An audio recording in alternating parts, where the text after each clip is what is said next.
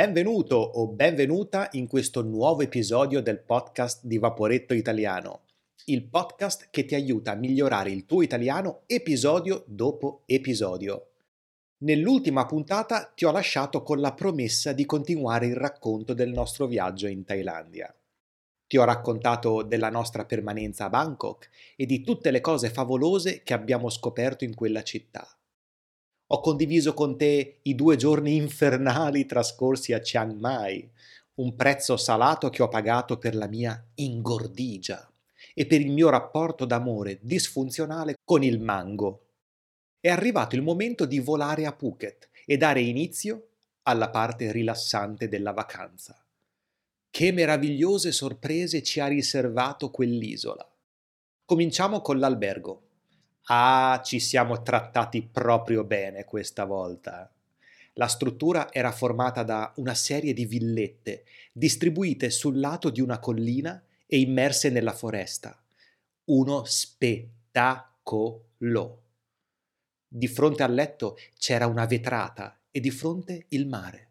La sera vedevamo il tramonto sul mare dal nostro letto.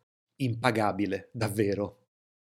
Il ristorante e la sala colazioni erano nella parte più alta della struttura, ma c'era un tuk-tuk a disposizione degli ospiti. Bastava chiamare e arrivava. La maggior parte delle volte noi abbiamo preferito andare a piedi. C'era un sentiero che, passando per le varie villette, portava al ristorante. Il tutto con il mare sempre lì, che potevamo ammirare dall'alto. Arrivare alla spiaggia era leggermente più complicato.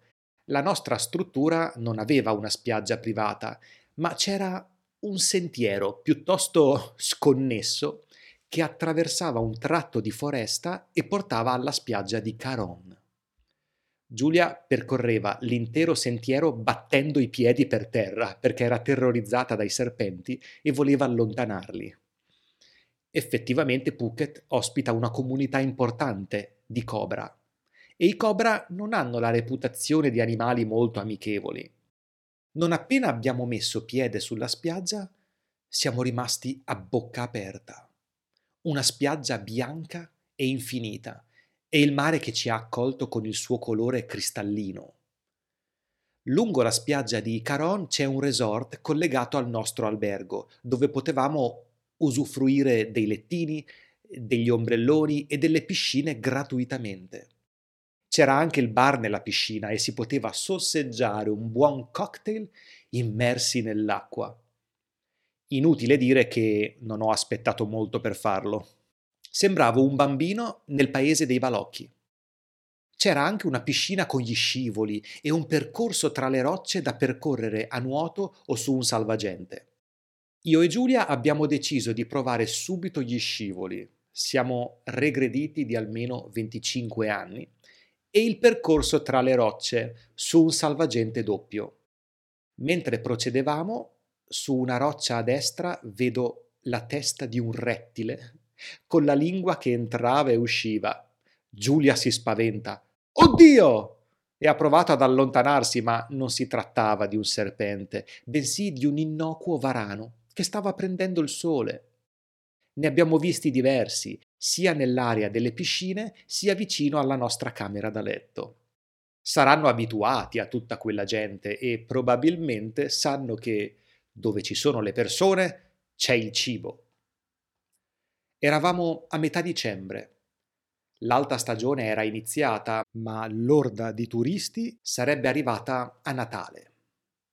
Siamo stati davvero fortunati perché abbiamo potuto godere delle bellezze di quell'isola nella stagione giusta e senza la calca dei turisti.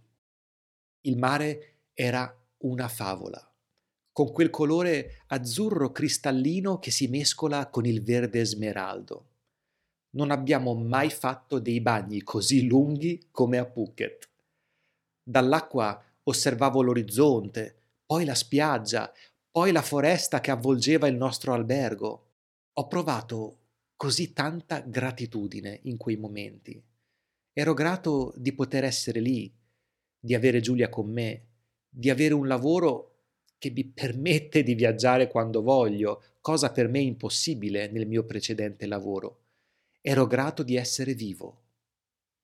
Appena arrivati a Phuket, la regola che ci siamo imposti è stata poche escursioni e tanto riposo. Non volevamo stressarci per vedere più cose possibili, volevamo rilassarci e così è stato. Abbiamo passato la maggior parte dei giorni a Caron, tra le piscine del resort e il mare, mentre la sera andavamo nelle cittadine vicine per cenare e fare due passi. A Caron abbiamo anche trovato una pizzeria napoletana che fa una pizza a regola d'arte. Il Vesuvio in Vespa si chiama e la mia pizza era davvero buona.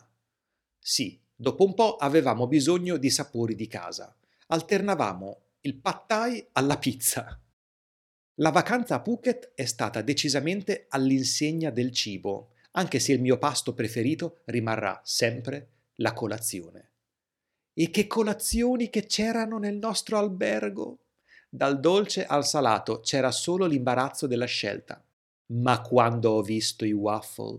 Ah, quando ho visto i waffle... ho perso qualsiasi forma di dignità che un essere umano possa avere. Altro che il mango! Di fronte ai waffle non riesco a resistere un secondo. Ne ho rovesciati quattro nel piatto, li ho ricoperti di marmellata e sono corso al tavolo con l'acquolina alla bocca. Dopotutto, è così semplice farmi felice. Basta un waffle per dimenticarmi di qualsiasi problema.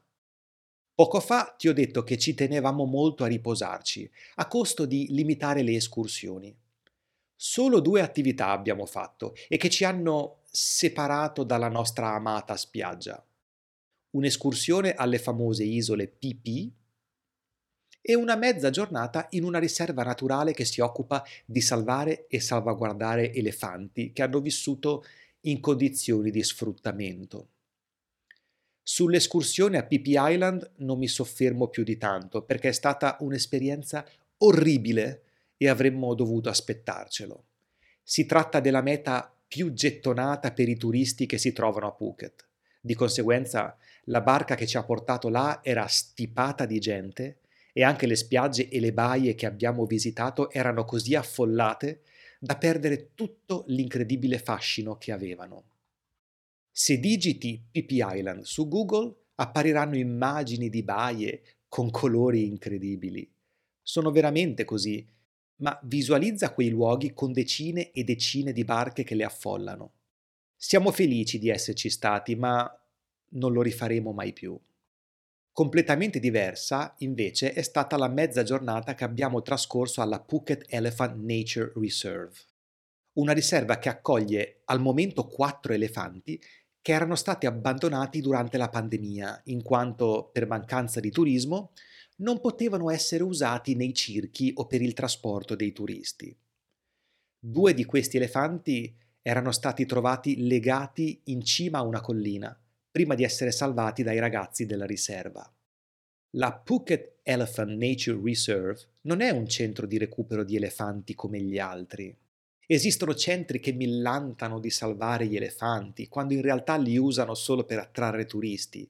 Centri dove comunque gli elefanti vengono tenuti legati e dove i turisti fanno il bagno con loro, lanciandogli l'acqua addosso, cosa estremamente fastidiosa per gli elefanti. Nella Phuket Elephant Nature Reserve gli elefanti vengono curati, nutriti e rispettati. Per ogni elefante c'è un uomo che dedica la sua vita all'animale, che è sempre al loro fianco e a cui loro sono molto affezionati. Gli elefanti si rotolano nel fango o si lavano nelle pozze d'acqua come e quando vogliono, senza turisti che li circondano e gli schizzano acqua addosso. Abbiamo dato loro un sacco di banane da mangiare, li abbiamo ammirati e abbiamo riso quando le loro proboscidi ci sfioravano per richiedere altro cibo. La guida della riserva ci ha anche mostrato come si prepara il cibo che viene dato agli elefanti ogni giorno, per garantire le giuste dosi di vitamine e nutrienti in generale, come si comportano gli elefanti liberi nella foresta adiacente alla riserva e anche come, dalla cacca di questi animali, si può ricavare della carta colorata con cui confezionare dei simpatici souvenir. Le storie di Lotus, Bow e dei loro compagni ci hanno commosso tanto, ed è bello vedere che, a differenza di altri elefanti che vengono ancora sfruttati, loro hanno potuto iniziare una seconda vita, in un luogo dove vengono rispettati e coccolati. Io e Giulia abbiamo deciso di sostenere questo centro con delle donazioni mensili. Io sostengo Lotus e Giulia sostiene Bow, per permettere alla riserva di continuare questo lavoro straordinario e nella speranza che presto lo sfruttamento degli animali cessi in tutto il mondo, specialmente per finalità turistiche e di intrattenimento. Siamo tornati così felici da questa esperienza, ci voleva proprio. Diciamo che era proprio il genere di esperienza che cercavo, ecco. In realtà ci siamo ritagliati un'altra mezza giornata per visitare il Big Buddha, una statua mastodontica in marmo bianco, collocata sulla cima di una collina e per questo visibile da chilometri e chilometri di distanza. Come sempre abbiamo chiamato un taxi tramite l'applicazione Grab ed è così che abbiamo conosciuto Anon, l'unico tassista in grado di sostenere una conversazione in inglese che abbiamo incontrato durante la vacanza. Un ragazzo giovane che si è addirittura offerto, senza secondi fini, di accompagnarci durante la visita del complesso del Big Buddha. Il nostro obiettivo, in quel luogo, era incontrare un monaco, parlarci e ricevere una benedizione. In Thailandia in diversi tempi è possibile parlare con i monaci per condividere con loro dubbi e domande di vario tipo, sia sulla vita monacale ma anche sulla vita e sulla religione. Purtroppo il monaco era in pausa quando siamo arrivati e non sarebbe tornato prima di due ore. Ma l'universo trova sempre un modo per realizzare le nostre aspettative. Anon, il nostro tassista per quel giorno, era un ex monaco che aveva vissuto per vent'anni nella foresta ed era anche insegnante di meditazione. Abbiamo parlato a lungo della vita da monaco, della meditazione e della sua permanenza nella foresta. È stato così bello ascoltarlo parlare di un mondo così lontano dal nostro, ma così affascinante. Quello con Anon è stato uno degli incontri più speciali della vacanza. Era arrivato l'ultimo giorno a Phuket per noi e non potevamo farci mancare un ulteriore bagno in quel mare strepitoso. Dall'acqua abbiamo notato dei nuvoloni neri che si avvicinavano ed era evidente che in lontananza stava già piovendo a dirotto. Non ho fatto nemmeno in tempo a terminare questo pensiero che ha iniziato a diluviare, ma tanto, tanto, tanto. Avevo lasciato il libro che stavo studiando per l'università aperto sul lettino. Dovevo salvarlo.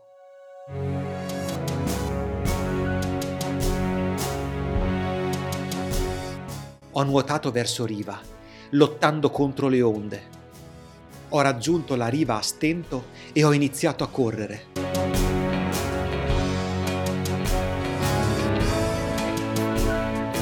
La pioggia era torrenziale e le gocce che mi entravano negli occhi mi impedivano di vedere dove mettevo i piedi. Va bene, non è stato veramente così avventuroso. Le onde erano piccoline, ma pioveva davvero molto forte e stavo davvero correndo alla velocità della luce per salvare quel dannato libro. Finita la spiaggia, inizia la pavimentazione che circonda le piscine. La pavimentazione, completamente bagnata, era anche estremamente scivolosa. Infatti scivolo come un maiale in una pozza di fango. Il mio piede sbatte contro il gradino e sento un dolore lancinante all'alluce sinistro. Non potevo fermarmi e, zoppicando, raggiungo il mio lettino sul quale c'era il libro, che stava annegando sotto la pioggia. L'ho preso, l'ho portato con me sotto l'ombrellone e l'ho accudito e asciugato come farei con un cucciolo di cane. Non mi ero reso conto che, mentre asciugavo amorevolmente il mio libro, il telo da mare di Giulia era ancora sotto la pioggia torrenziale, completamente fradicio. Ti lascio immaginare quante me ne ha dette quando è tornata. «Hai lasciato il mio telo sotto la pioggia per asciugare il tuo libro! Queste sono le tue priorità!» Me ne ha dette di tutti i colori. Così si è conclusa la nostra permanenza a Phuket. Un'ultima birra in piscina e un saluto al mare, che ci ha ricambiato con delle onde altissime, come se volesse salutarci davvero. È stato un po' triste lasciare quel luogo, incluso l'albergo e il personale, così gentile. Ma dovevamo tornare a Bangkok per un'altra notte, prima di tornare a casa, perché per sicurezza abbiamo deciso di trascorrere l'ultima notte nella capitale, per essere sicuri di non perdere il volo di ritorno, prima di Natale. Come impiegare quel poco tempo a disposizione? Facile! Abbiamo prenotato due ore di massaggio in una spa vicino all'albergo. Giulia ha prenotato un massaggio Thai, io un massaggio al collo e alle spalle, anche se la massaggiatrice mi ha massaggiato quasi esclusivamente la schiena e le gambe, ma vabbè. Chissà come ne usciremo rilassati e rigenerati, ci siamo detti prima di entrare. Bene, siamo usciti rigidi come delle querce e con un male alla schiena assurdo. Che faccia parte del gioco? Bah.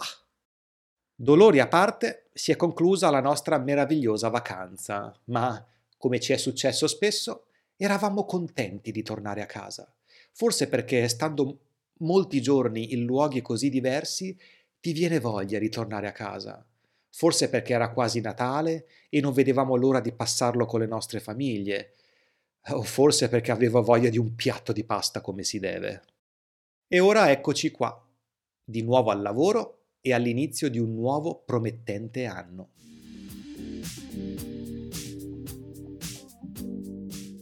Ebbene, questo era un resoconto della nostra vacanza in Thailandia. Spero che ti sia piaciuto, che sia stato divertente in alcuni momenti per te. Non ho inventato nulla, eh. È successo tutto quello che ti ho detto qui. Quindi spero che tu abbia passato una ventina di minuti piacevoli insieme a me.